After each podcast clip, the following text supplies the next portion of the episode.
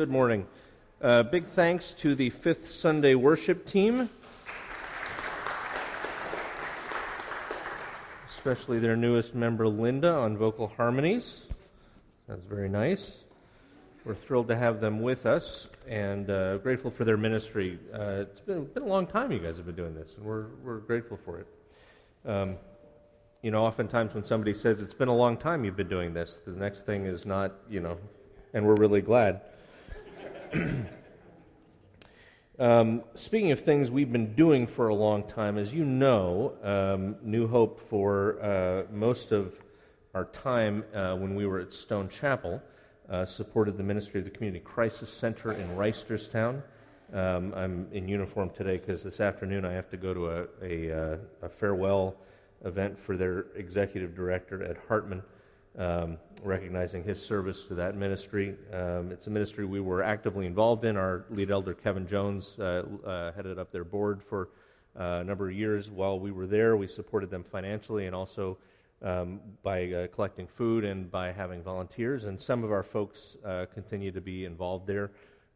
Individually or, or in house churches, which which is great um, because our, we've moved our worship space down to Catonsville, uh, we thought it was appropriate that we begin a relationship with Catonsville Emergency Assistance. And as Joe announced, um, I believe at our last family meeting, um, we are uh, we've begun uh, at the beginning of the year. We began collecting food for CEA, and our financial support is going to transfer over from Catonsville or from the Community Crisis Center in Reisterstown to Catonsville Emergency Assistance in the new fiscal year in July.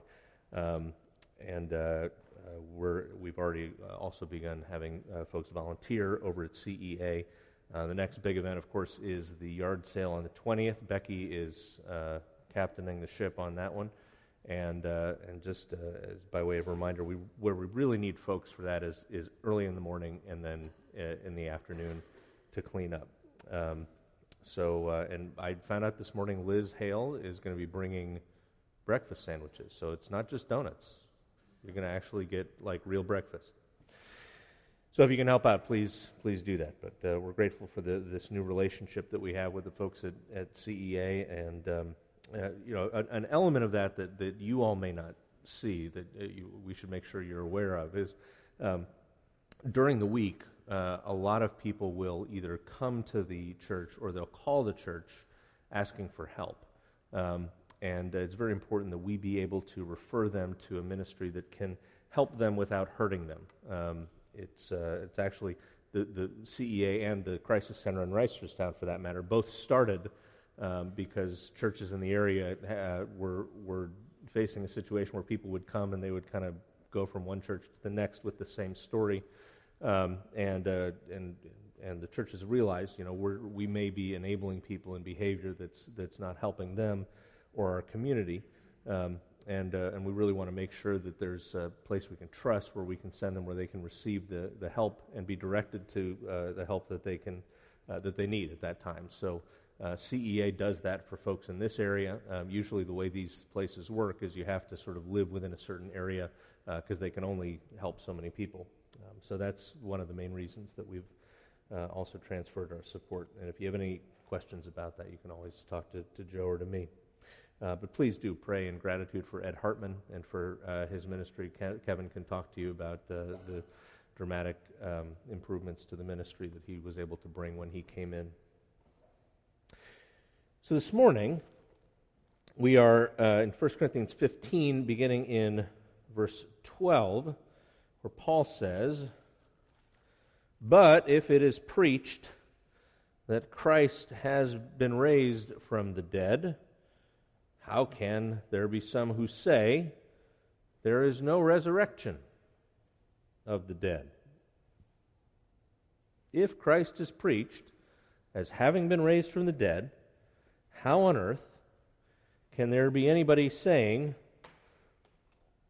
that there's no resurrection of the dead? Well, there's a real simple answer to that, Paul, because dead things stay dead. I mean, you know, we've advanced in science and in, in medical knowledge in the last 2,000 years quite a bit. But even back in the mid first century, people knew that dead things tend to stay that way. Right? This is why it was a remarkable thing when Jesus rose, or Jesus raised Lazarus from the dead. Right? Because Lazarus was dead. Lazarus was not only stone dead, Lazarus was stinky dead. Lazarus had been in the tomb for four days when Jesus came to resurrect him. And he said, when he said, roll away the stone, they're like, that's not a really good idea. In the, in the King James, it translates, uh, Lord, he stinketh. And he would have. I mean, we're talking a, uh, we're talking a very warm climate, enclosed space, and a dead body. But, in fact, when Jesus said, Lazarus, come out, he did. Which made all kinds of people amazed and made Jesus' opponents very unhappy. In fact, when he raised Lazarus from the dead, they started figuring out ways to kill Jesus. Now, people, the, the reason that this whole resurrection thing was a tough pill to swallow is that people knew that when things die, they stay dead. I mean, in, now in, in the Jewish understanding that was uh, present in the first century, uh, you, you had some people like Sadducees, and they were kind of the establishment religious types who said, "Yeah, there's there's no resurrection. That's you know you're you, are you're dead. That's it. Game over." Pharisees, and uh, and that kind of became the the dominant mode of thinking. Um, Jesus certainly would have agreed with them that no, God promised resurrection. I mean, at, at the end of Daniel, Daniel says, "Look, the the day's going to come."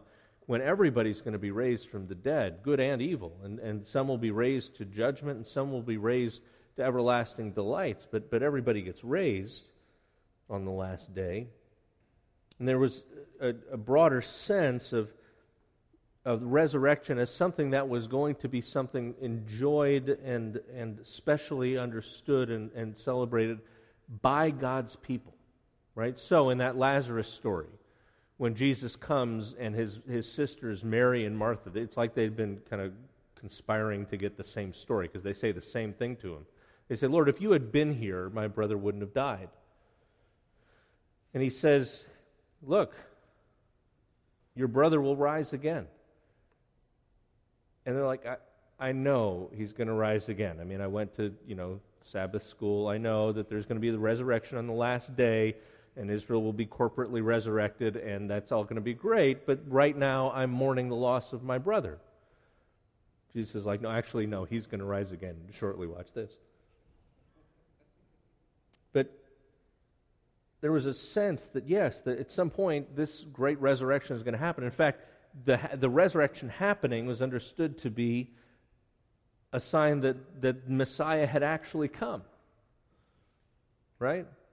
So, Messiah is supposed to in, in, make sure that Israel is no longer under the thumb of these Roman uh, uh, foreign powers dominating them, in this case, the Roman Empire. He's supposed to make sure that, that God's people are raised again from the dead, and, and these things hadn't happened. So folks were confused. And, and you, you see this in these resurrection stories at the end of the Gospels.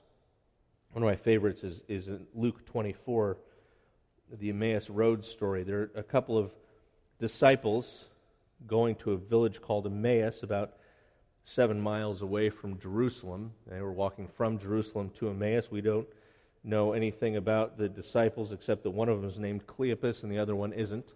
and we also know that they're not uh, among the original 12 uh, because, well, for one, Judas has hanged himself by this point, and, uh, and then at the end of the story, we find out they go back and uh, talk to the, to the remaining 11. But they're walking and they're talking with each other about all the things that had happened. And as they talked and discussed these things with each other, Jesus himself came up and walked along with them, but they were kept from recognizing him. So Jesus, is, who's resurrected, and like we kind of get the inside scoop because the narrator tells us this is Jesus walking with them, but they were kept from recognizing him. And he asked them, What are you talking about? What? What are you talking about? Tell me, what are you talking about? So Jesus becomes like the annoying kid that tries to barge in on your conversation. And they stood still, their faces downcast. One of them, Cleopas, asked him, Are, are you, you, you new to town? I mean, you don't know all that's been going on? What things? he asked. About Jesus of Nazareth, they replied. He, he was a prophet, mighty in word and deed before God and all the people. The chief priests and our rulers handed him over to be sentenced to death, and they crucified him. But we had hoped that he was the one who was going to redeem Israel. We, we were sure that he was Messiah. We were sure he was the one who was going to redeem Israel. He had been a prophet. He spoke these mighty truths. He was powerful in, in, his, in the, the, the deeds he performed. But the leaders of our people conspired with the foreign oppressors to put him to death. Not just death, they crucified him, which is a really hard way to go. Humiliating, painful. But here's the thing all this happened three days ago. But some of our women said something that that astonished us. They, they went to the tomb early this morning, but they didn't find his body. And they came and they told us that they had seen a vision of angels who said that he was alive. And then some of our companions went to the tomb and found it just as the women had said, although they didn't see him. In other words, we can't figure out what happened. Because we know, of course, that dead things stay dead. And if you take a body, you put him in a tomb, he's going to stay there, right? And Jesus, with Jesus' typical pastoral sensitivity and grace, says to them, Oh, how foolish you are! and slow of heart to believe all that the prophets have spoken. Didn't Messiah have to suffer these things and then enter his glory? And, and beginning with Moses and all the prophets, he explained to them what was said in the scriptures concerning himself. Said, You, you say he was a prophet, you say he was mighty in word and deed. Yeah, you, you, you, know, you might also remember that this prophet told you that this was going to happen, that he was going to be handed over to death and he was going to rise again three days later. But he wasn't the only one. You look all the way back in Torah, look in the prophets. Basically, you know, he, he has this, you know, Bible study out of the Old Testament with him, explaining all that was said in the scriptures concerning himself. No, that this is all, Jesus tells them, in, in absolute rad, radical continuity with the story that God has been telling all along. And so as they approached the village to which they were going, Jesus acted as if he was going to keep going, but they urged him strongly, Stay with us, for it is nearly evening. The day is almost over. So he went in to stay with them. And when he was at the table with them, he took bread, gave thanks, broke it, and began to give it to them. And then their eyes were opened and they recognized him. And then he disappeared from their sight. They asked each other, Were not our hearts burning within us while he talked with us on the road and opened the scriptures to us? And they got up and they ran back to Jerusalem. They found the eleven there and those with them assembled together. And the people there were saying, Yes, it's true. The Lord has risen. He appeared to Simon. And then the two from the Emmaus Road told what had happened on the way and how Jesus was revealed, was recognized by them in the breaking of the bread. See, this story, like the other stories in the gospel, involve people who are trying to wrap their heads around something that's completely unexpected, even though Jesus did say this was going to happen, even though the law and the prophets pointed to this. There, this resurrection thing was, was huge. This resurrection thing was entirely unexpected. Because, after all, we know that that can't happen.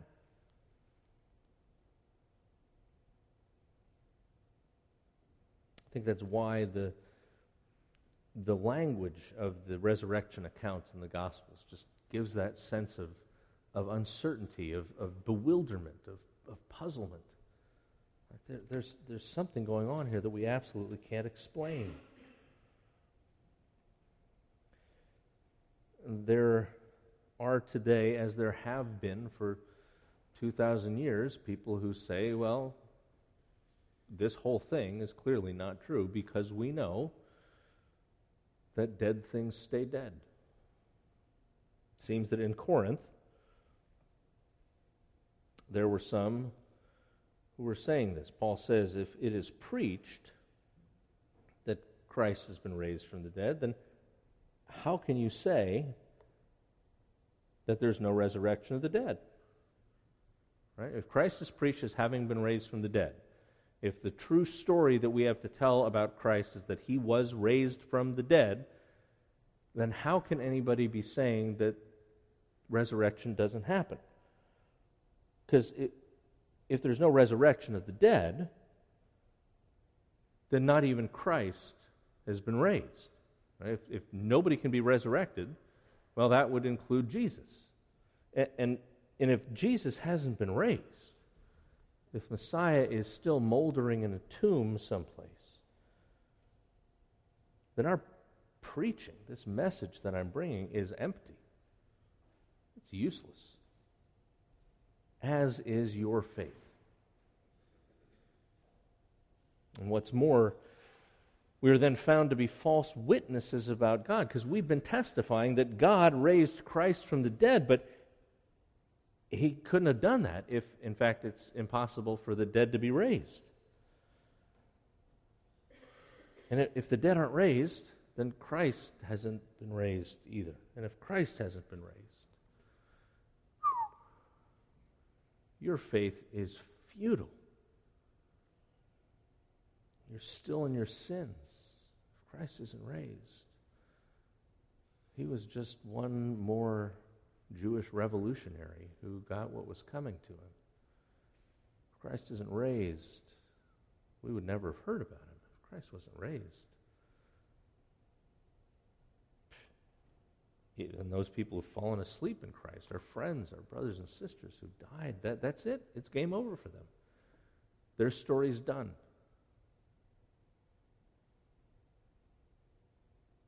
If only for this life we have hope in Christ. We're to be pitied more than all men. Now, there's, there's always been this temptation to say, because I can't understand it, it won't be true. Because I can't understand how God could raise Jesus from the dead, then I'm just not going to believe it. And Paul, characteristically, takes that idea and he doesn't talk about what a wonderful thing it is that we have such rich theological diversity in the Christian movement. He says, if you believe that,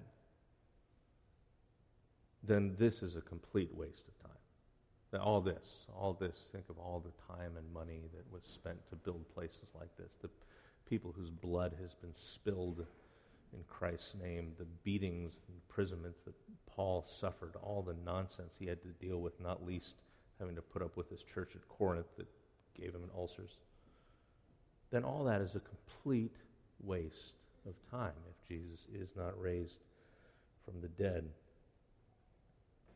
In a lot of ways, there is something fundamental to a particular approach to Jesus that we find in theological movements, we find in scholarly perspectives today that is fundamentally based on this idea that Jesus is still dead. That he, he cannot have been raised from the dead. So he must be still dead. And so you even get uh, some unintended irony sometimes. There's a, a book written back in the 80s by a religion professor called The Gospel of the Beloved Disciple. He sort of made up a story about Jesus from the perspective of the beloved disciple in John's Gospel. Like so many of these other efforts, creating a Jesus that looks a lot like himself on a good day. It was blurbed on the back by a man named Robert Funk, who was an outstanding grammarian. His, his uh, work in Greek grammar is still uh, a solid resource, but he was a leader of the Jesus Seminar. Anybody remember the Jesus Seminar? They were really big about 20 years ago. It was a bunch of scholars who would get together and they would kind of read through the Gospels and they'd decide which things they thought Jesus really did, which things they thought he really said.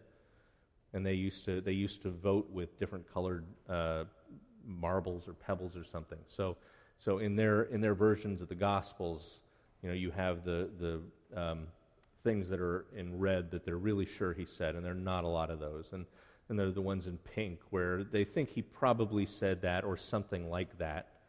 There's the, the stuff in gray that they really don't think he said, and then a lot of stuff in black that they're sure didn't happen. This, uh, and certainly among the things they're sure didn't happen, is him rising from the dead, is the tomb being empty. So Funk blurbs on the back of this book. Again, this is a book from the 80s. Says this guy has Dr. Carse has created a new gospel that breathes fresh life into the Jesus tradition. It may even bring the sage of Nazareth back to life. God did that 2,000 years beforehand. We don't need some religious professor at NYU to bring Jesus back to life because God already did that through the working of his mighty power.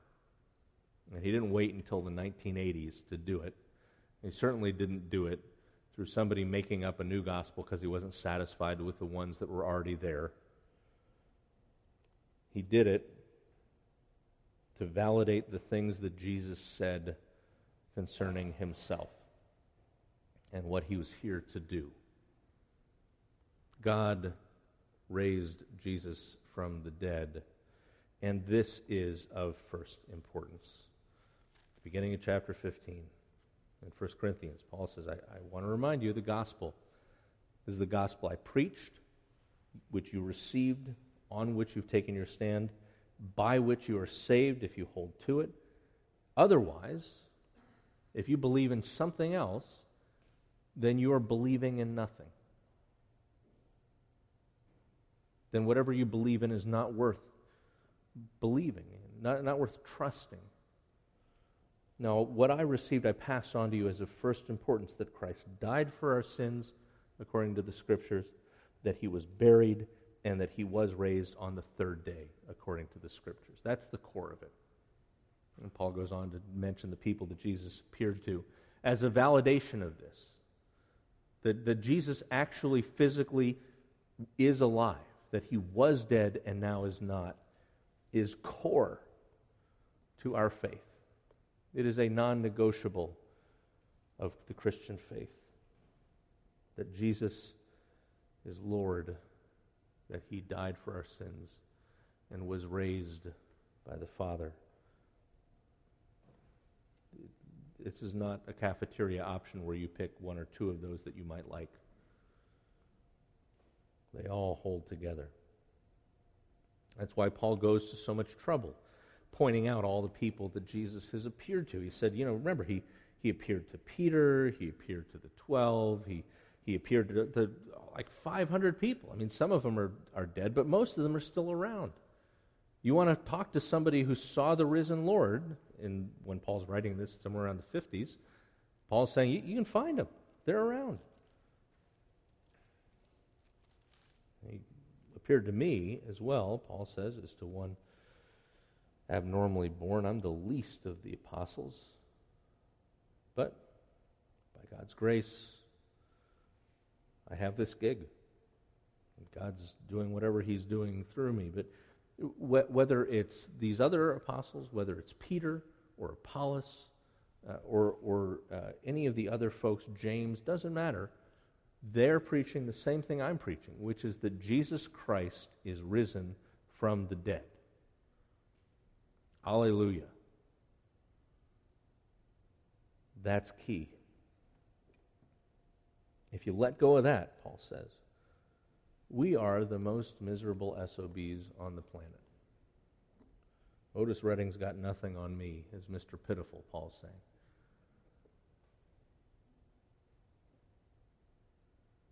We are absolutely wasting our time here if Jesus is not risen from the dead. It is a lovely day. There are so many better things you could do with your time. There, pretty much anything is a better thing to do with your time than be in church if Jesus is not risen from the dead. Right? Tragically, there are times when, even though Jesus is risen from the dead, you feel like anything you could do would be better than being in church. But if Jesus didn't rise from the dead, this is all just a farce. But, but Christ has indeed been raised from the dead, the first fruits of them that sleep. Amen. Let's pray. God, we do confess that by the mighty working of your Holy Spirit, you raised our Lord Jesus Christ from the dead. That after providing purification for sins, he ascended from the dead and he ascended to heaven where he sits at your right hand.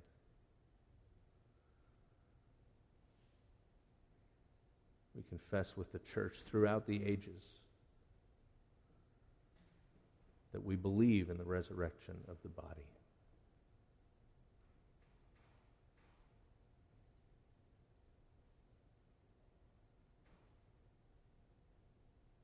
And even though we don't understand exactly how you could do that, in many ways, especially because we don't understand how you can do that, we nevertheless profess our trust and our faith and our confidence in you. In doing so, we join in with two millennia of perplexed followers of Jesus who are astonished by your ways. Who are saved by your grace. Pray that we would always hold faithfully to those things that are of first importance. In Christ's name, amen.